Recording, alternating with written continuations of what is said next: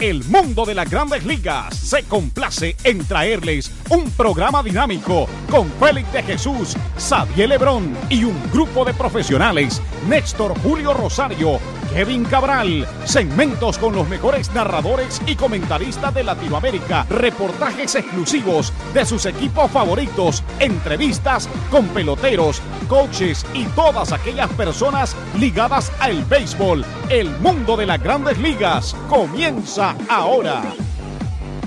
Bienvenidos a otra emisión de su programa El Mundo de las Grandes Ligas por sus portales, cn.com y lasmayores.com. Y claro, ya en podcast, sus sistemas de iPhone y también Android pueden entonces conseguir el programa semanalmente aquí con ustedes. Kevin Cabral, Félix de Jesús, todo bajo la producción de Mike Cullickson. Allá en los estudios de Chelsea está Mike, todo también con la producción de Danny Waxman. Bueno, interesante lo que está pasando en las ligas invernales. Ya tenemos los dos equipos que estarán en las finales en la República Dominicana, también a punto de comenzar la final en la Liga Mexicana. Por cierto, le falta un juego más al equipo de las Águilas de Mexicali para entonces enfrentarse o a los Cañeros de Los Mochis o a los Tomateros de Culiacán. Eso va a ser el próximo sábado, que comienza la final en México. También en la Liga Puertorriqueña ya comenzaron los Criollos de Caguas jugando muy bien.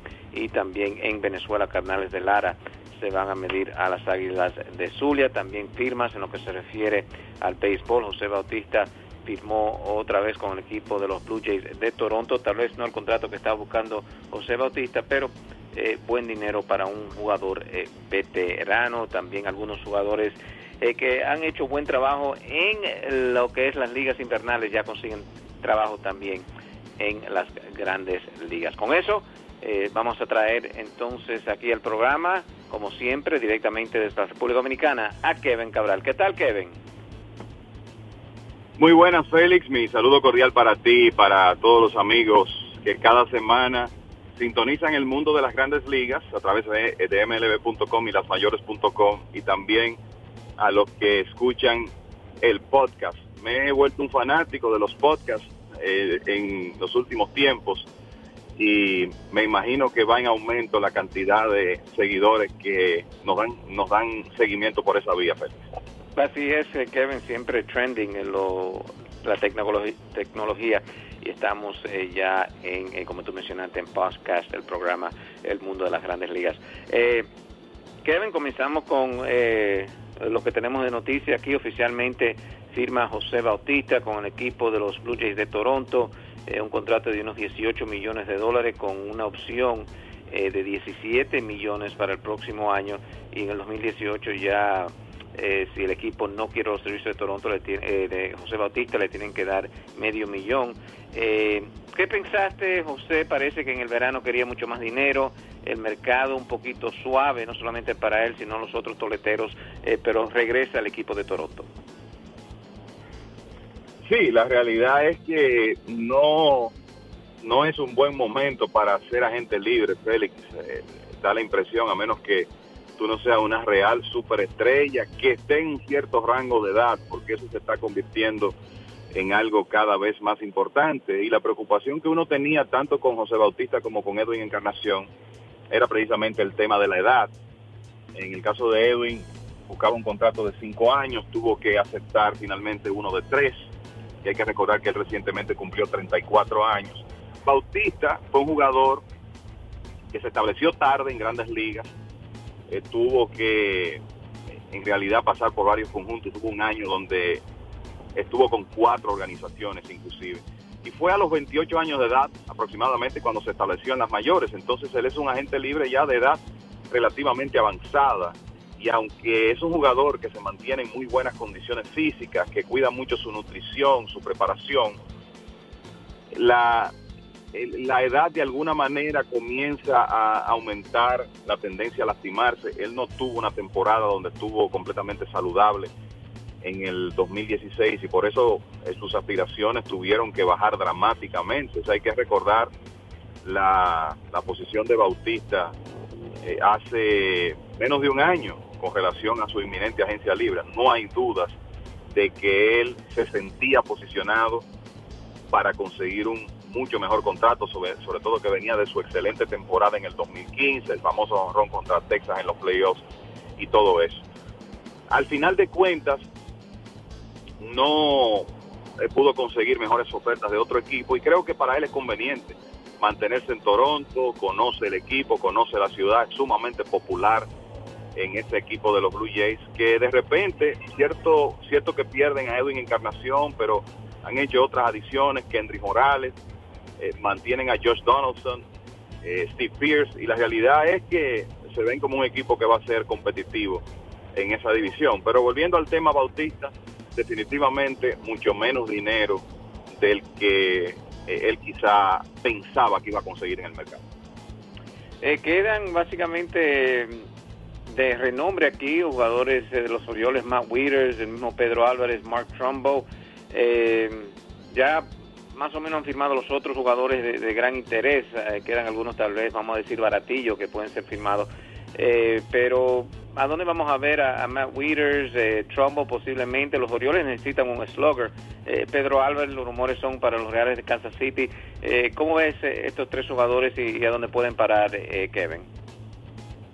Yo agregaría un nombre. Mira, pensaba que iba a más facilidad conseguir un contrato que es Mike Napoli, que es un jugador que tiene ese mismo perfil de Trumbo, por ejemplo.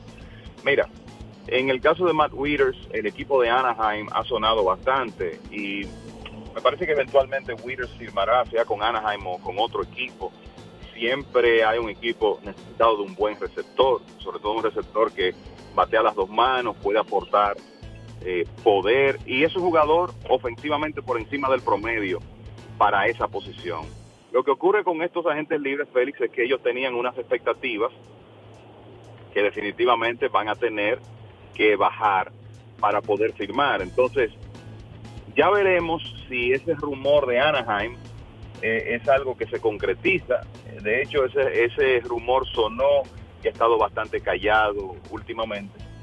Si no, podríamos ver a Wieters quizá en un contrato así como el de Bautista, de términos cortos, en un contrato de un año, por menos dinero del que quizá Wieters pensaba.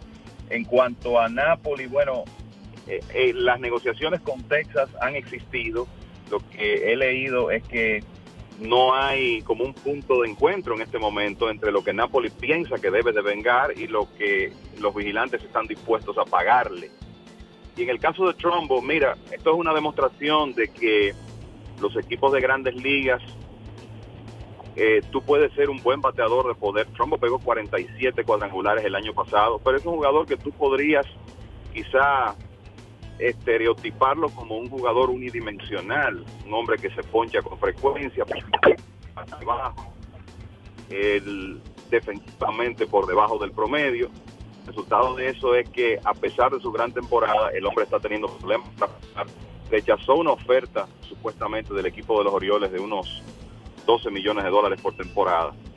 Y la verdad es que ahora mismo uno no tiene muy claro cuál va a ser el destino de Mark Trumbo. Así que ya veremos. Los campos de entrenamiento se puede decir que están al doblar de la esquina, están aproximadamente un mes, recordando que este año, por la celebración del Clásico Mundial, los campos comienzan unos días más temprano, y entonces uno comienza a hacerse la pregunta si estos nombres que hemos mencionado van a estar sin trabajo a la hora de abrirse los campos. Me parece que por lo menos habrá uno que otro caso que sea así.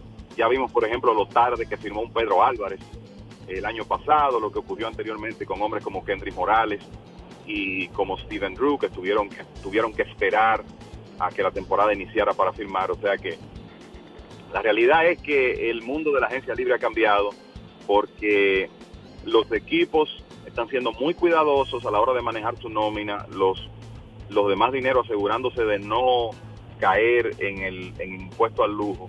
Y además, como decía, evaluando de una manera diferente los jugadores y el valor que pueden aportar, y también evaluando cuidadosamente el tema de la edad. Entonces, el mercado de agencia libre no es tan viable para los jugadores como fue en el pasado. Mirando, y una nota triste fuera del terreno, Kevin, parece o no, asesinaron al hermano de Edison Volquez, Brandy Volquez. Estaba en una barbería, parece, y de lo que se reporta, el hermano de Edison Volquez de 25 años falleció. Y wow, Edison ha recibido unos fuertes golpes. Durante la Serie Mundial murió su papá cuando se enfrentaron a los Mets, y ahora esta tragedia, y uno se piensa, wow, siguen a veces problemas para los peloteros y sus familias fuera del terreno en República Dominicana. Es una, realmente me sentí muy apenado cuando me enteré de la noticia ayer, sobre todo tratándose de una situación, de una riña en un lugar público, y un muchacho tan joven, ¿verdad? 25 años. Una pérdida realmente lamentable. Como tú decías, ha sido un periodo difícil en la vida de Edison Volquez, primero perdiendo a su padre, con quien aparentemente tenía una relación muy cercana, y ahora a su hermano, prácticamente comenzando a vivir. Así que pasa los restos de Brandy Volquez, y ojalá que estas situaciones no, como uno quisiera verlas menos realmente, que se presenten con menos frecuencia. Josh Judy, que está lanzando con el equipo de las Águilas Cibaeñas, parece que su buen desempeño en las ligas invernales ha conseguido trabajo en grandes ligas, o por lo menos un contrato de ligas menores con los Marineros de Seattle. Tú sabes que no me sorprende que sea con los Marineros de Seattle, porque Manny Acta, que es el coach de tercera de los Marineros, ha dirigido a Judy durante todo el invierno y ha podido ver lo bien que está el stop de Judy en este momento. De hecho, Judy fue operado en el 2014, Félix, y te puedo decir que si tú lo comparas con las dos primeras ocasiones que estuvo en la Liga Dominicana con las Águilas, su stop está mucho mejor. La bola rápida normalmente entre 92 y 94 millas. Él ha subido un poco el ángulo de su brazo, fruto del hecho de estar saludable. Nos hablaba de eso hace unos días, y al lograr eso está logrando mejor rompimiento en su slider. Su comando de la zona de strike está excelente. Yo te voy a decir algo, es un lanzador veterano de Liga Menor que tuvo que salir del béisbol organizado, irse a México, pero a mí no me sorprendería si se presentan las circunstancias, inefectividad en el bullpen de los Marineros, quizá lesión de algún lanzador, que si él logra tirar en Triple A como lo ha hecho en la Liga Dominicana, que eventualmente pueda tener su oportunidad de regresar a las grandes ligas. Y dicho esto, entonces ya las Águilas Cibaeñas, que claro, habían clasificado al Round Robin hace unos días, ya esperando entonces contra quienes se iban a enfrentar. Va a ser los Tigres del Licey, después que los Gigantes del Cibao pierden frente a las Águilas Cibaeñas. Kevin, y vamos a tener una final, bueno, que muchos esperan en República Dominicana, y son equipos de gran tradición. Bueno, Félix, yo creo que hoy es un día, como la clasificación de los Tigres del Licey se decidió anoche, me parece que hoy es un día donde los cardiólogos están teniendo mucha demanda, y donde creo que hay muchos fanáticos del béisbol comprando su pastillita, porque esta rivalidad, la realidad es que despierta emociones en el fanático del béisbol dominicano que ninguna otra despierta. O sea, uno puede hablar de rivalidades, la que sea, en cualquier deporte, y claro, estamos hablando dentro de un contexto de un país pequeño. Puedo asegurarte que la rivalidad de Águila y Licey es tan intensa como cualquiera en el mundo, y estos equipos tenían 9 años que no se encontraban en una serie final. Hubo un momento que se encontraron en 4 finales consecutivas entre 2005 y 2008, Se puede decir que ese periodo fue uno de los mejores del béisbol dominicano, con todos esos partidos de serie final a casa llena, con unos ratings televisivos altísimos, transmitidos por cadenas internacionales para los Estados Unidos. Fue realmente una época de oro, y había los fanáticos de ambos equipos, pienso que estaban ávidos de un nuevo enfrentamiento. En un momento parecía que no se iba a dar, porque los Gigantes del Cibao le ganaron un partido doloroso a los Tigres del Licey el domingo para tomar ventaja en la lucha por ese segundo puesto de clasificación. Sin embargo, los Tigres lograron regresar y ganarle a los Gigantes el lunes, empatar nuevamente. Entonces, que fueran los partidos de ayer los que decidieran la clasificación o provocaran un partido extra que se hubiera jugado hoy. Bueno, pues las Águilas Cibaeñas demostrando tremenda profesionalidad después de unas críticas infundadas, ilógicas, irracionales que habían recibido en días anteriores, sencillamente porque después de clasificar perdieron un par de juegos a manos de los Gigantes. Pues las Águilas demostraron una gran profesionalidad ayer. El dirigente Manny Acta puso en el terreno a la mayoría de sus estelares, aunque no tenía uno de los abridores de rotación en el box. Y las Águilas lograron ganarle a los Gigantes 4-3, mientras que el Licey le ganó a unos eliminados Leones del Escogido, creando este escenario para la serie final, que si nos llevamos de los enfrentamientos anteriores de estos equipos, que son 19 en total en series finales en la Liga Dominicana, deberá ser extremadamente interesante. Y es una lucha que, para los que no lo saben, es increíblemente cerrada. Los Tigres del Licey son los líderes en campeonatos ganados en la Liga Dominicana con 21, pero las Águilas tienen 20, o sea que tienen en este momento la posibilidad de empatar otra vez. Y además de eso, la serie particular en series finales está 10-9 favoreciendo a los Tigres, o sea que una victoria de las Águilas los empataría también en esa serie particular. Así que el escenario está puesto para lo que debe ser un tremendo espectáculo a partir del jueves de esta semana aquí en República Dominicana. ¿Cuánto crédito hay que darle en lo que se refiere a los Tigres del Licey al cambio de manager? Aldo Vicente entra y este equipo clasifica a lo que es la final. Claro, Manny Acta, el manager de las Águilas Cibaeñas, también parece que durante la temporada regular le dio un empuje a este equipo de las Águilas Cibaeñas. Pero en el caso de Aldo Vicente, Kevin, un veterano manager que ha sido manager de varios equipos, viene y como que hace el trabajo para el equipo de los Tigres del Licey. Bueno, definitivamente el equipo de los Tigres jugó mejor con Aldo Vicente en esos últimos partidos. Yo te diría que para mí la carrera de Aldo en los últimos 3-4 años ha tomado un giro inesperado, porque cuando lo vimos tomar las riendas del equipo de los Leones del Escogido en la temporada 2012-2013, ganar un campeonato, regresar al año siguiente y quedar subcampeón, un dirigente joven que tiene muy buena comunicación, que se maneja muy bien con la prensa. La verdad que uno pensaba, bueno, los Leones del Escogido tienen un dirigente para rato aquí, quizá como lo fue un Félix Fermín en el equipo de las Águilas Cibaeñas durante un periodo. Sin embargo, esos días como que han terminado en el béisbol invernal, que se puede decir hoy en día se caracteriza por una enorme inestabilidad en el puesto de manager.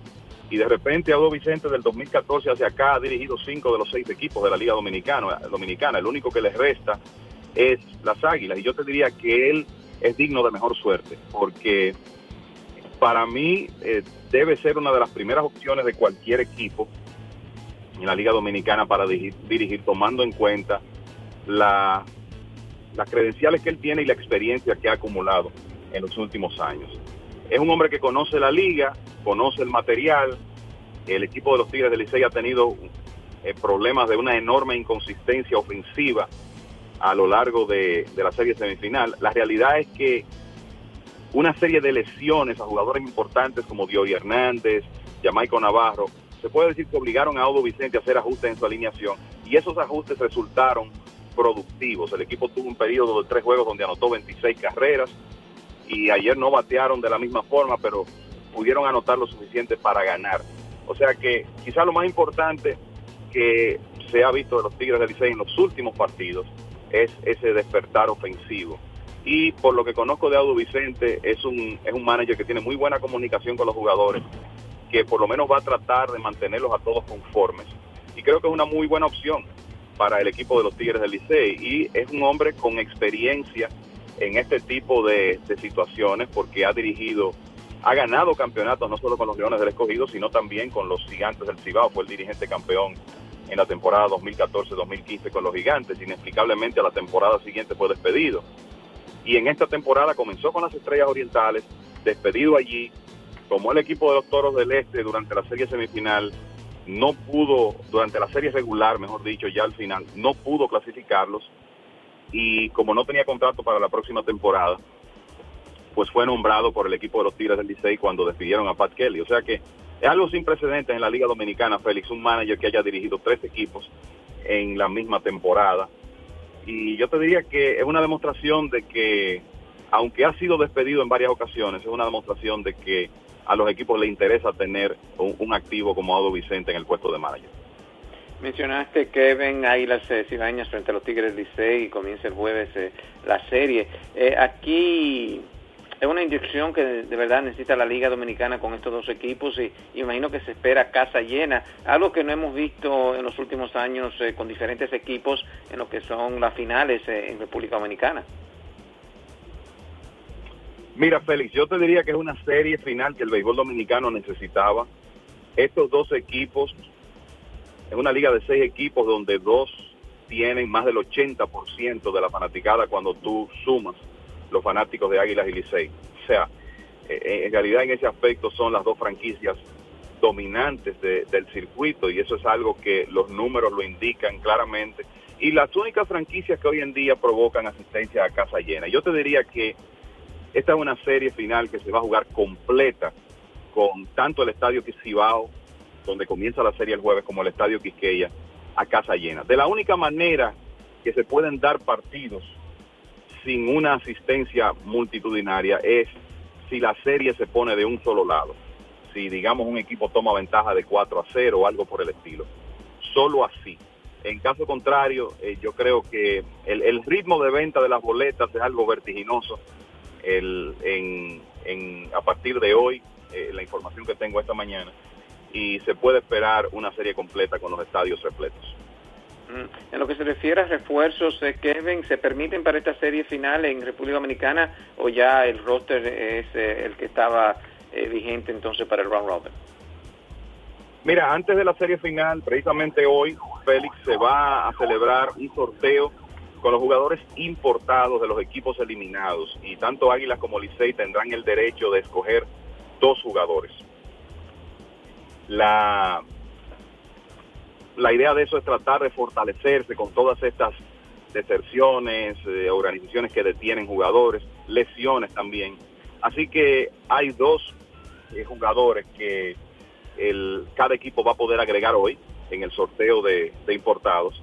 Y luego los equipos tienen exactamente hasta el día 20 de enero, o sea, el viernes, para poder inscribir refuerzos de otras ligas. O sea que todavía existe la posibilidad de que estos conjuntos puedan agregar más piezas, además de las que van a obtener en el sorteo de importados hoy. Mirando a lo que es las otras ligas, bastante caliente también en la liga puertorriqueña, tenemos ya Criollos de Caguas que tienen ventaja sobre los Cangrejos de Santurce. 2 juegos ganados tiene el equipo de los Caguas en esa final, 1 juego ganado Santurce. Y buena la asistencia también en el estadio Irán Bistrón, fueron 5,000 fanáticos, y también esto se ve que en Puerto Rico cuando hay buen béisbol el fanático asiste. Correcto, y bueno, los Cangrejeros de Santurce son la franquicia tradicional, la más popular de Puerto Rico, con todos los vaivenes que ha tenido ese circuito. La franquicia no siempre ha estado activa, pero cuando lo ha estado ha sido exitosa y es la más popular. Y los Cangrejeros han ganado los últimos 2 campeonatos en ese circuito. Juegan en la capital, juegan en San Juan, en el Irán Bithorn, y normalmente ya a estas alturas la asistencia mejora. Yo te diría que para los estándares recientes de la Liga de Puerto Rico, una asistencia de 5,000 personas es multitudinaria, con todos los problemas que han tenido para atraer público al estadio. Así que es interesante eso. Vamos a ver si se da una serie larga, interesante, que es lo que estoy seguro que los fanáticos esperan. Como tú decías, los Criollos de Caguas ganaron el primer partido de la serie y no son los favoritos. Santurce, buscando el tercer campeonato en línea, buscando un three-peat, como le dicen, salió como favorito, pero los criollos ganaron el primer partido y el tercero, y tienen la ventaja 2-1 en este momento, con el cuarto partido a celebrarse esta noche. Así que ya veremos cómo continúa la serie en Puerto Rico. En Venezuela también ya tenemos final, Cardenales de Lara frente a Águilas de Zulia. No los equipos tradicionales, Kevin, en Venezuela, pero también buena asistencia. El dominicano está jugando para los Caribes de Anzuategui y Denis Phipps. ¿Él está elegible para jugar en República Dominicana o ya no puede jugar Denis Phipps? Y te pregunto esto porque estaba no jugando en otra liga. ¿Puede entrar a jugar a lo que es una liga dominicana ahora en la final, o no puede? Mira, la realidad es que la situación de Denis Phipps es que él se fue a jugar a Venezuela porque no tenía trabajo en la liga dominicana. Él ahora mismo no pertenece a organización alguna, y estamos en un periodo donde ya no pueden firmarse jugadores nativos. O sea que Phipps, para regresar a la liga dominicana, tendría que esperar al próximo invierno. ¿Lo hará? No sabemos, porque resulta que él ahora es un estelar en Venezuela, viene de una temporada de más valioso, básicamente. El premio lo ganó Breivik Valera, pero Phipps estaba en la conversación. Y con esos números, me parece que va a tener la oportunidad de vengar un buen salario en la Liga Venezolana en la próxima temporada. O sea que no me sorprendería que él regrese para el 2017-2018 a la Liga Venezolana. Y vale decir, Félix, que hay una significativa presencia dominicana en la Liga de Venezuela, no solo en esta etapa, donde ya hay equipos eliminados aquí en la Liga Dominicana, sino desde inicio de temporada, jugadores que en algunos casos no tienen organización en la Liga Dominicana, han sido dados de baja, y otros casos de jugadores que sus equipos locales no piensan que no van a tener necesidad de utilizarlos y los prestan a este circuito. Y vi, hay diversos nombres que estuvieron de dominicanos que o están o en algún momento durante el invierno estuvieron en esa liga. Y debo recordar que, por ejemplo, el jugador más valioso de la serie final pasada en Venezuela fue Alfredo Marte, un jugador dominicano que es ahora mismo parte importante de la alineación del equipo de las Águilas, uno de los jugadores que Manny Acta siempre usa contra picheo zurdo y que tendrá mucha actividad en la serie final porque los Tigres del Licey tienen una rotación que incluye a varios lanzadores zurdos. En cuanto al enfrentamiento entre Zulia y Lara, como tú decías, no son necesariamente los equipos tradicionales, sin embargo en Venezuela hay un buen respaldo del público para ese béisbol. Fue un año sui generis en el sentido de que los dos principales equipos de la liga, Leones del Caracas y Navegantes del Magallanes, fueron los únicos eliminados, y eso dejó a las demás franquicias como las que tenían derecho a participar en la serie semifinal, y resultaron los Cardenales de Lara y el equipo de Zulia como los ganadores. Entonces tenemos a las Águilas Cibaeñas en República Dominicana, Águilas de Zulia en Venezuela y Águilas de Mexicali muy cerca de avanzar a la final de la Liga del Pacífico en México. O sea que será aparentemente unas finales donde habrá una gran presencia de águilas en el Caribe. Sí, definitivamente. Hablando de eso y hablando de México, Marco Carrillo y Erwin Delgado participaron con el equipo de los Leones del Escogido. ¿Cómo le fue entonces a estos mexicanos en la Liga Dominicana? Y ya vemos varios lanzadores mexicanos que participan en otras ligas, en las ligas invernales. Y yo te diría que esos nombres que tú mencionaste, Marco Carrillo y Erwin Delgado, podrían ser por lo menos uno de los dos escogidos hoy en el sorteo de refuerzos y continuar lanzando en la Liga Dominicana. Los Tigres del Licey tienen a Arturo López, que ha estado ya en esta etapa 3 veces en la Liga, primero con los Gigantes del Cibao, luego con los Leones del Escogido el año pasado, fue parte del equipo campeón de los Leones en 2016, y ahora con los Tigres del Licey, y hace un par de días tiró un partidazo, y Arturo López será parte de la rotación de los Tigres en la serie final. Marco Carrillo, yo diría que tuvo 2 salidas competentes con los Leones del Escogido, una de ellas anoche, y de nuevo tiene oportunidad de ser escogido en el sorteo de importados. Erwin Delgado le tiró un partidazo a las Águilas Cibaeñas en su primera salida, no le fue tan bien en la segunda, pero por su condición de zurdo, un zurdo con un buen cambio de velocidad, no me sorprendería que esté con uno de los dos equipos en la serie final que comienza el jueves. En lo que es la temporada Potosinos Express, así denominado en México, Águilas de Mexicali a un juego de ganar, al igual que los Cañeros de los Mochis con ventaja sobre los Tomateros de Culiacán. Águilas de Mexicali derrotaron el día de ayer a los Naranjeros de Hermosillos, 6 carreras por 1. Ellos aventajan esa serie 3 juegos a 2, a un juego de ganar Mexicali, al igual que los Cañeros. Aquí el caso de los Tomateros, Kevin, un equipo que va a ser anfitrión de la que es la Serie del Caribe 2017, y me imagino que en México o muchos están empujando porque los Tomateros puedan ganar 2 juegos más. Ciertamente. Ahora, en México será una dinámica distinta, por lo menos a la Liga Dominicana, en el sentido de que Culiacán es la sede de la Serie del Caribe y, bueno, los Tomateros están en la serie semifinal y sería ideal que sean los representantes de México en la Serie del Caribe. Pienso que muchos quieren eso, pero yo te voy a decir algo. El éxito de esa Serie del Caribe, de las Series del Caribe en México, normalmente está garantizado.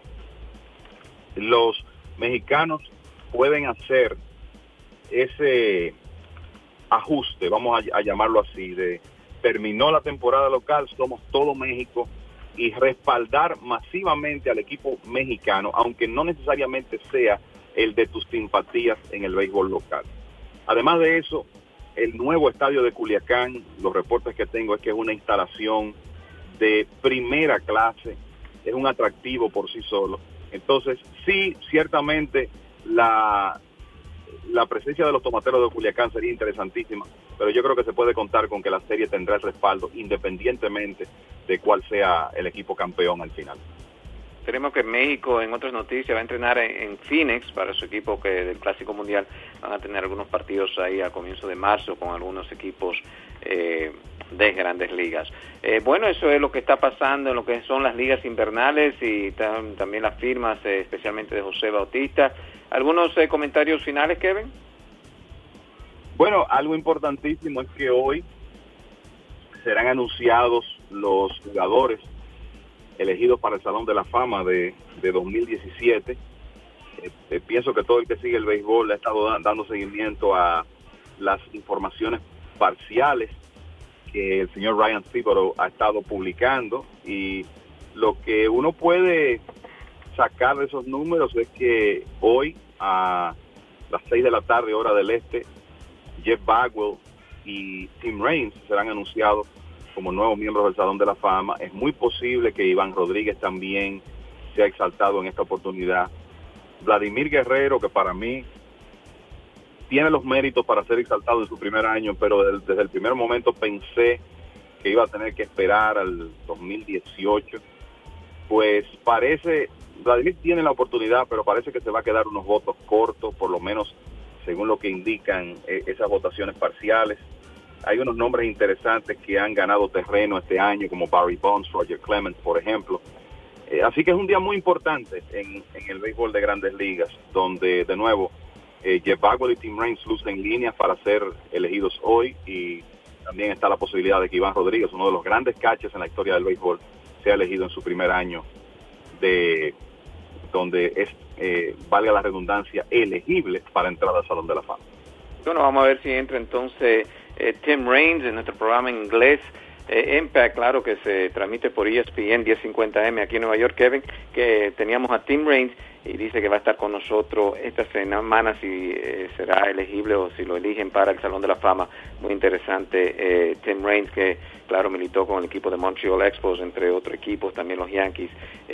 Nos mencionó también que Vladimir Guerrero, uno de los mejores jugadores que él vio jugar en las Grandes Ligas. Bueno, ha sido un placer trabajar para ustedes. De la producción. Te puedo decir, ¿sí?